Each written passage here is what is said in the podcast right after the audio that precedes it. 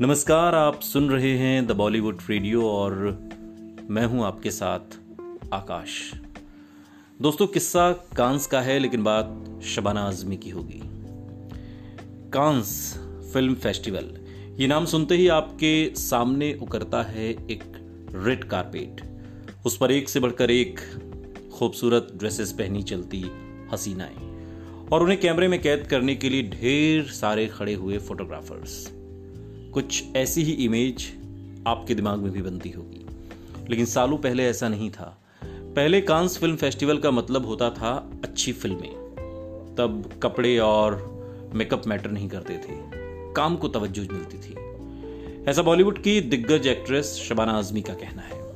उन्होंने 46 साल पहले निशांत फ़िल्म के लिए स्मिता पाटिल और famous film maker Shyam Benegal के साथ इस महोत्सव में शिरकत की थी।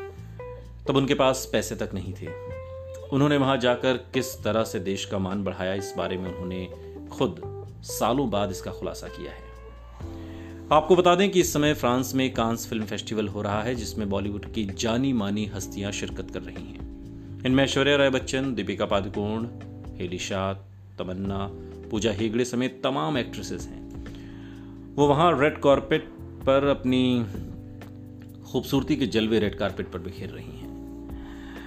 शबाना आजमी ने उस दिन पहले एक तस्वीर शेयर की, जिसे देखकर बीते जमाने की सुनहरी यादें एकदम से ताज़ा हो गई। इस ब्लैक एंड व्हाइट तस्वीर में शबाना के साथ स्मिता पाटिल भी नज़र आ रही हैं। साड़ी में लिपटी दोनों एक्ट्रेसेस सादगी में बेनतहा खूबसूरत लग रही हैं। इस फ़ोटो के साथ शबाना ने बताया कि हमारे पास पब्लिसिटी मटेरियल नहीं था और ना ही पैसे थे। इसलिए श्याम बेनेगल ने हम दोनों से सबसे सुंदर साड़ी पहनकर वॉक करने को कहा, ताकि लोगों का ध्यान खींच सकें। और जब लोग हम अजीबो गरीब प्राणियों को देखने के लिए मुड़ते तो हम उनसे कहते कि हमारी फ़िल्म दिखाई जा रही है, या फलानी तारीख को दिखाई जाएगी। प्लीज़ देखने आना। और हमने फुल हाउस मैनेज कर लिया था। ये श्याम बेनेगल के विज्ञापन कौशल का एक तरीके से कमाल था। इसी सिलसिले में शबाना आजमी ने एक इंटरव्यू में बात की और उस खास पल के बारे में कई रास खोले। उन्होंने कहा कि तब कांस में कुछ भी ग्लैमर प्रभावित नहीं था। हम फेस्टिवल में स्टार गेजिंग नहीं थे। हम थोड़ा, सभी थोड़ा सा टेरर महसूस कर रहे थे। क्योंकि हमारे पास दूसरों की तरह पैसे नहीं थे जो लेविश याच पर शैंपेन के साथ पार्टी कर रहे थे। उस ग्लैमरस इवेंट के बीच शबाना खुद को कंगाल महसूस कर रही थी। वो कहती हैं कि हम, हमें विदेशी मुद्रा में आठ यूएस डॉलर मिले थे।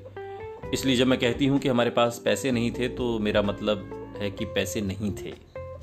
चूँकि ब्रेकफास्ट रूम टेरिफ में शामिल था, इसलिए हम पेट भरकर नाश्ता कर लेते थे और दिन में सिर्फ़ कॉफ़ी या फ्रेंच फ्राइज से गुजारा करते थे। शबाना कहती हैं कि वो लोग रात का डिनर कांस की कभी न ख़त्म होने वाली पार्टियों में करते थे। वो कहते हैं कि हम यहाँ नेटवर्क यानी कि बातचीत कम और खाने पर ज़्यादा फोकस करते थे। हालाँकि उन्होंने कहा कि इस भूख से ज़्यादा उनके अंदर फ़िल्में देखने की भूख थी। दिलचस्प बात यह है कि श्याम बेनेगल ने उन फ़िल्मों की एक लिस्ट तैयार की थी, जिन्हें हम एक तरीके से यहाँ पर देखने वाले थे या हमें जो फ़िल्में यहाँ पर पसंद आती थी और हमने फिर देखा। पैसे उस वक्त थे नहीं और अगर पैसे होते तो शायद तस्वीर थोड़ा सा अलग होती, लेकिन एक जुनून था हम सभी के भीतर कि हमें यहाँ पर जो अच्छी फ़िल्मों का कलेक्शन होता है एक तरीके से कांस जिसके लिए मशहूर था, उसको लेकर उत्साह हमारे मन में रहता था। और इसलिए हम कांस पहुँचे भी थे। इसी सिलसिले में शबाना आजमी ने जब इंटरव्यू में बात की तो तमाम बातें कहती हुई नज़र आती हैं और कहती हैं कि रात में चूँकि खाने पर हमारा फोकस होता था, लेकिन फ़िल्मों की भूख हमें थी। और दुनिया भर की अद्भुत फ़िल्मों को देखने की एक्साइटमेंट आज भी हमारे रोंगटे एक तरीके से खड़े कर देती है। कांस, वाकई कांस है। सुनते रहिए द बॉलीवुड रेडियो सुनता है सारा इंडिया।